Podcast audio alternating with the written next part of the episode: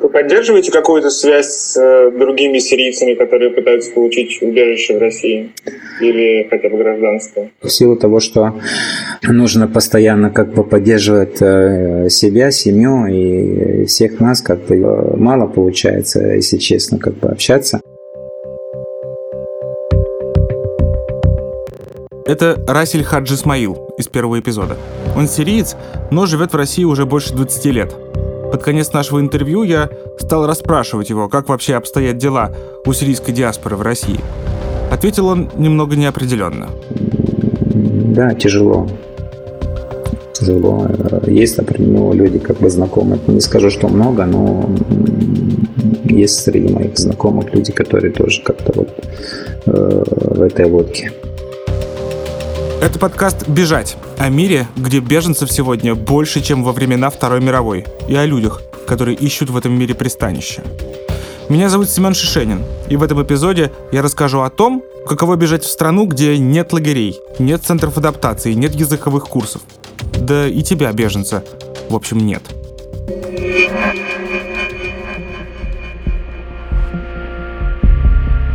Рассель уже обзавелся в России семьей и хорошей работой, но гражданства у него нет. Натурализация в России это настолько сложный и бюрократический процесс, что Рассель просто предпочитал пользоваться рабочей визой. Потом в Сирии началась война, и пришлось просить временного убежища. Расселю его дали один раз в 2015 и только на год, а потом отказались продлять. С тех пор он пытается хотя бы получить вид на жительство и находится в России в странном положении – его не депортируют, но и не дают нормального статуса. Система как бы притворяется, что его нет. И в этой, как он выразился, лодке Рассель действительно не один. В Ногинске и в Лосино-Петровске живет такая достаточно крупная община сирийских беженцев, которые там появились не только после начала войны, но и которые там жили еще и до войны. Это Евгений Ястребов, на момент интервью он координировал проект помощи сирийским беженцам в гражданском содействии. Это такая неправительственная организация, которая помогает беженцам и мигрантам в России. Лосино-Петровский и Ногинск, потому что в этих двух городах расположено много э, швейных фабрик. И сирийцы, да, они на этих фабриках швейных э, работают. То есть они туда приезжали, э, работали э, по рабочим визам возвращались в Сирию, потом опять приезжали. И просто когда началась война, многие из них уже не смогли вернуться обратно и привезли семью и уже остались в России, ну и до сих пор не могут вернуться. Наплыв сирийцев в Россию по времени совпал с миграционным кризисом в Европе – в середине десятых Россия предоставила временное убежище на год нескольким тысячам сирийцев и принимала одно время почти всех. Но после 15 года новоприбывшим стали все чаще отказывать, а тем, кто приехал раньше, стали отказывать в продлении статуса. Результат получился феноменальным. Сейчас получают отказ все. То есть, если вы встречаете, по крайней мере, если я встречаю сирийца, который а, показывает мне свидетельство о предоставлении временного убежища, а, про статус беженца я даже не буду говорить, потому что статус беженца есть только у двух сирийцев. Вообще, то есть в России статус беженца имеют только два сирийца. Да, это удивительно, да, то есть это нет, то есть это даже не сотни, не тысячи, не десятки тысяч, это два человека. Со временным убежищем чуть-чуть побольше, но это даже не заходит за, за тысячу, это намного меньше. Такое бывает крайне редко, потому что сейчас, к сожалению, установка такова, что сирийцам убежище не давать ни под каким предлогом. Обращается за убежищем, получает отказ, и мы им, юристы, наши юристы помогают этот отказ обжаловать. И по закону, пока сириец находится в процедуре обжалования отказа, то он находится в России легально. А, и многие просто им уже надоело, надежду потеряли и уже забирает э, свой отказ из миграционной службы, возвращается к себе на работу и работают и живут без документов. Сирийцы поехали в Россию, потому что сюда можно было купить визу, а значит сесть на самолет и улететь, а не бежать по зоне боевых действий через пять границ. Некоторые ехали с надеждой перейти потом границу на севере и попасть в Норвегию, но далеко не всем это удалось. По оценкам правозащитников, сейчас в этой замкнутой петле отказов и обжалований в России застряло от 8 до 10 тысяч сирийцев. При том, что для беженцев в России есть только три центра временного размещения. Но попасть туда без какого-либо статуса сирийцы не могут. А обратно их отправлять нельзя. Но есть еще один вариант. С одной стороны, мы не можем отправить сирийцев обратно домой, потому что там идет война. И мы это все понимаем. И в то же время убежище им не даем. И получается, сириец, находясь в России, просто в, находится в полнейшем недоумении. Хорошо, то есть депортировать вы меня не будете, потому что рекомендации он вам не позволяет этого сделать. Но и убежище вы мне не хотите давать. А тогда вы что хотите, чтобы я делал? А, я знаю ситуации, когда сирийцев а, забирали в Центр временного содержания иностранных граждан. Это такой я, я называю центр временного содержания, но это временное содержание может затянуться на год, на два и еще и дольше. И то есть, получается, а, людей останавливают для проверки документов, документы просрочены, их отводят там в полицейский участок, потом в суд и потом уже в депортационный центр, так скажем. И они в этом депортационном центре э, сидят и годами. Единственное, что я могу рассказать, это то, что мне говорили сами сирийцы, да, про него, когда они мне звонили. И один человек мне говорил, что ну, условия очень плохие. И он мне позвонил и говорит, Евгений, я сегодня а, в своей еде нашел таракана. Я подхожу к рабочему, к сотруднику этого центра и говорю, смотрите, тут таракан. Но ему сказали, не хочешь, не ешь. Для беженцев в России также в принципе не существует никаких государственных курсов русского языка или центров адаптации. Некоторым даже отказывают в убежище именно с такой формулировкой «не предпринял никаких усилий для интеграции в России». Хотя, вообще говоря, это неправда. Во-первых, некоторые сирийцы Ногинска ходят на курсы русского языка, которые организует гражданское содействие. Во-вторых, за годы жизни в Подмосковье они многому научились и знают, как не попасть в депортационную тюрьму мы, когда э, разговаривали с сирийцами, как раз спрашивали у них про их жизнь, а несколько человек нам сказали, что есть а, определенные часы, в которые они не выходят на улицу. Потому что они знают, что в эти часы а, есть, патрулируют машины, и как раз вот ищет людей, которых можно остановить. А так, жизнь обычная. Работа, работа и только работа. В этой ситуации сирийцы предоставлены сами себе и друг другу. По разной информации, в Москве и Подмосковье действует до нескольких десятков швейных артелей, которые принадлежат сирийцам, приехавшим еще в довоенные времена. Беженцы идут работать к ним, потому что больше податься некуда. Тем более, что бесплатной медицины, льгот и вообще государственной поддержки для них не существует, а жить-то на что-то надо. Во-первых, они очень много работают. Очень много а выходных у них только два в месяц. По крайней мере, у большинства сирийцев, с которыми общаюсь я. Они просто шьют одежду, знаете, они вот концы одежды, вот воротник, конец рукавов, то есть какую-то форму одежды, и они уже ее по краям обживают как нужно, потому что это отдельный станок, отдельная машинка, которая работает определенным образом и требуется достаточно много времени, чтобы научиться ей пользоваться. А с детьми другая сложность а в том, что у них а, нет доступа к образованию. То есть получается, что дети есть, они должны выходить в школу, а они просто сидят дома. Они работают, на самом деле это удивительно. Я был в таких местах, а, в Ногинске там есть а, такое село, либо это поселок, называется Обухово, как-то так. И я приехал туда, чтобы отвезти сирийцам какие-то, знаете, наборы для новорожденных. И я стоял, и это был, наверное, знаете, вот картина из какого-то советского фильма. Совершенно какое-то заброшенное место, в котором люди живут. И я вот думаю, зачем тут жить, что тут делать вообще? А потом я просто понял, что вокруг расположены фабрики, которые на самом деле не видны. И вот, например, мы с вами никогда в жизни их не заметим и не поймем, что, например, в этом здании может находиться швейная фабрика. Они живут в своем каком-то вакууме, а, потому что адаптироваться в российском обществе у них нет никакой возможности. Возможности адаптироваться лишены не только те, кто подшивает манжеты по 28 дней в месяц, но и их дети.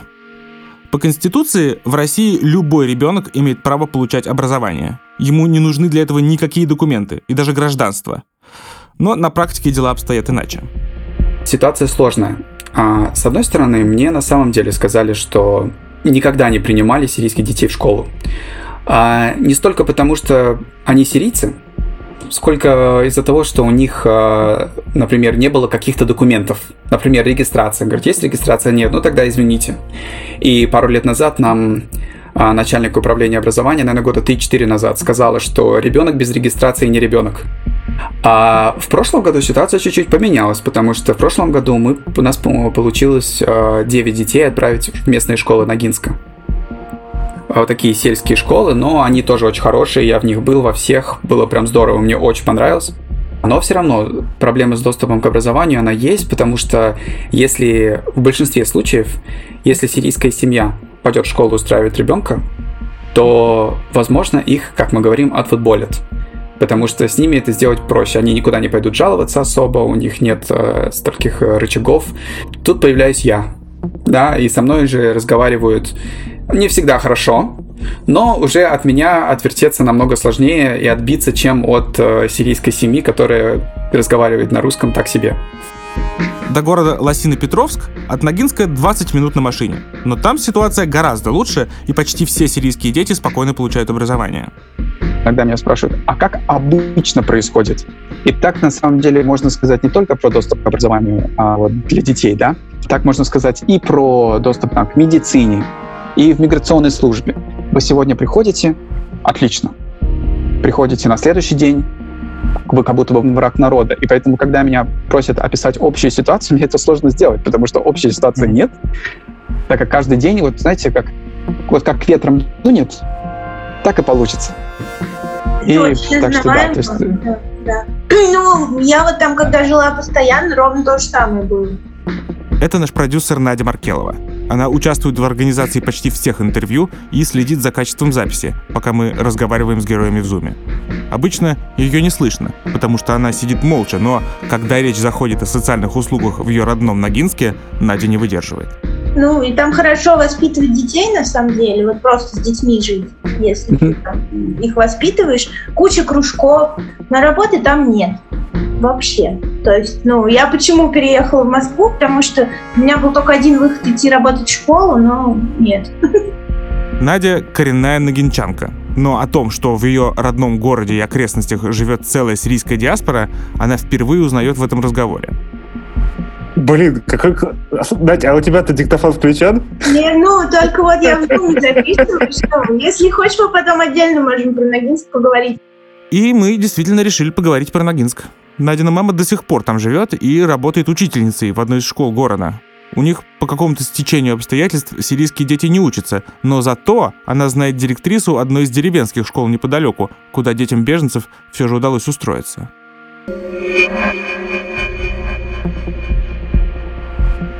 Фишер Наталья Владимировна, директор школы номер 59, Богородский городской округ.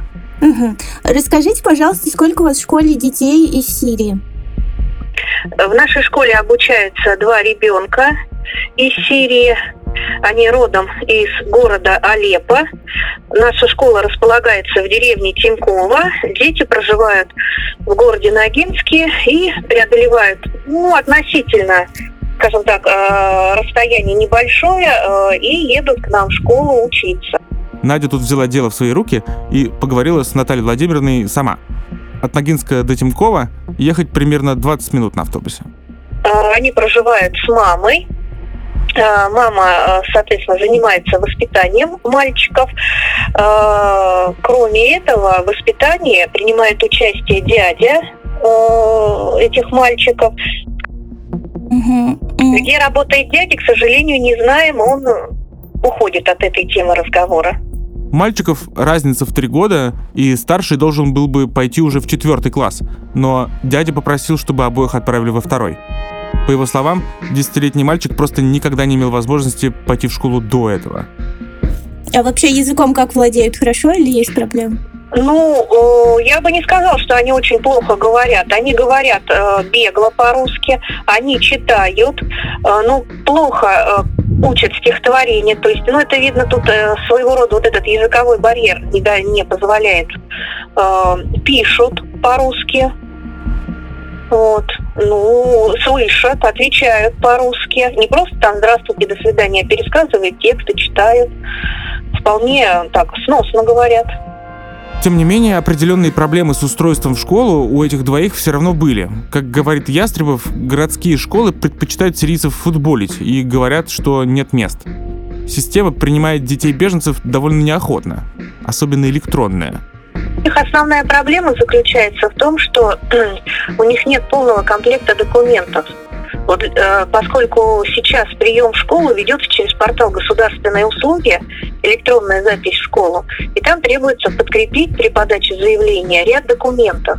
Вот, а, и вторая проблема в том, что подать заявление о приеме в школу может э, человек, у которого есть, э, скажем так, регистрация, личный кабинет на портале государственной услуги, поскольку там требуется авторизация. То есть подать заявление о приеме в школу может не обязательно родитель, а может э, человек, который представляет их интересы. Вот они были с представителем из гражданской инициативы, и я так поняла, когда вот увидела заявление, оно пришло электронное, что он подкрепил все документы. То есть заявление написано от имени мамы, то есть указаны данные мамы, данные детей, ну, не все просто идут на такие условия, чтобы помочь и оформить вот именно электронные варианты заявления в государственных услугах. Речь, очевидно, как раз о нашем Евгении из гражданского содействия. Кроме этой организации, проблемами сирийских детей в Ногинске, да и вообще беженцами без статуса в России почти никто не занимается, и знают о них единицы. Даже в школе в Тимково на сирийских детей смотрели поначалу довольно настороженно. Для нас было скажем так, тяжеловато, но не в плане того, что как и чему их учить, а вот именно в плане того, что очень боялись, что их горячий характер будет основной помехой. Ну вот, слава богу, э, более-менее ничего. Вообще понять, почему в Тимково опасались горячего нрава сирийских детей, непросто. Тем более, что они там не единственные иностранцы. А учителя что говорят? Ну, просто или сложно с такими детьми работать, есть ли в чем-то особенности?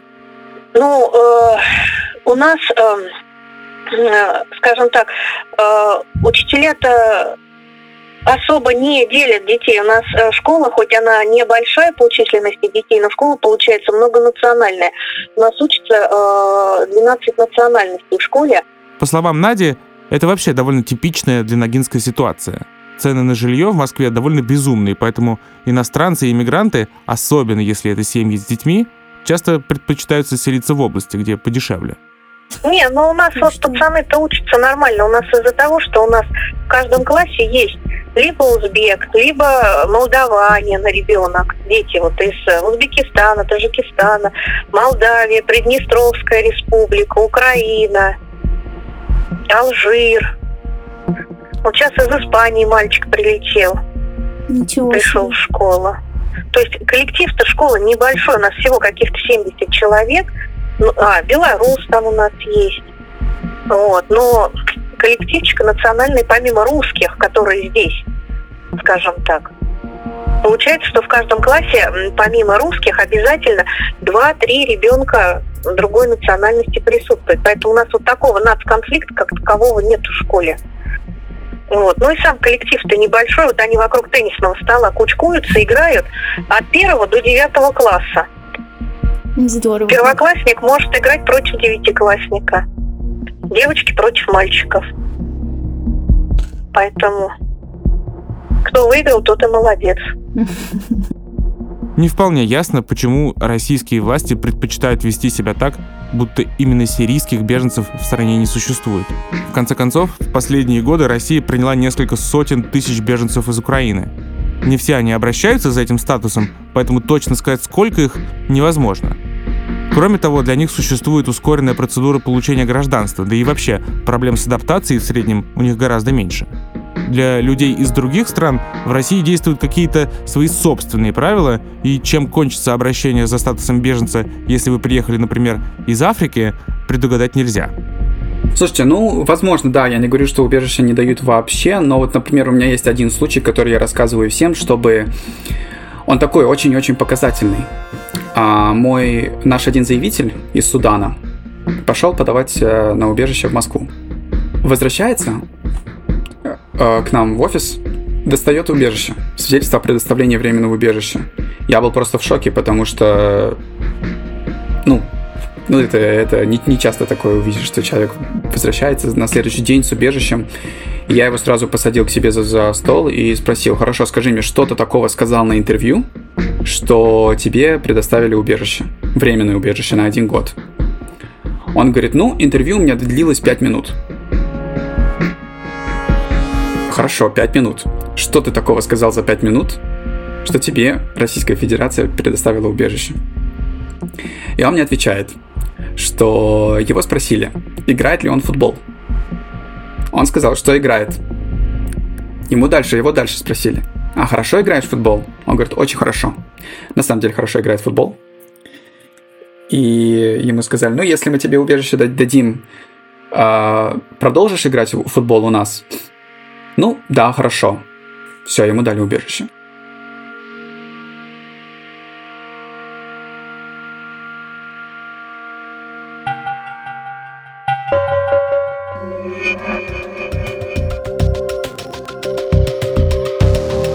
Беженцы из стран Африки в последние годы стабильно занимают третье место по численности в Европе.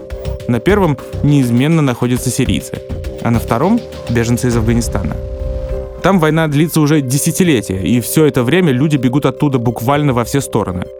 О том, как живут российские афганцы и почему для некоторых процесс натурализации затянулся больше, чем на 20 лет, мы расскажем в следующем эпизоде. Подкаст «Бежать» — это совместный проект самоиздата «Батенька ТВ Трансформер» и агентства ООН по делам беженцев. Издатель — Алена Белякова. Редактор — Евгений Бабушкин. Продюсер — Надежда Маркелова. Звукорежиссер — Анна Летичевская. Автор и ведущий — Семен Шишенин.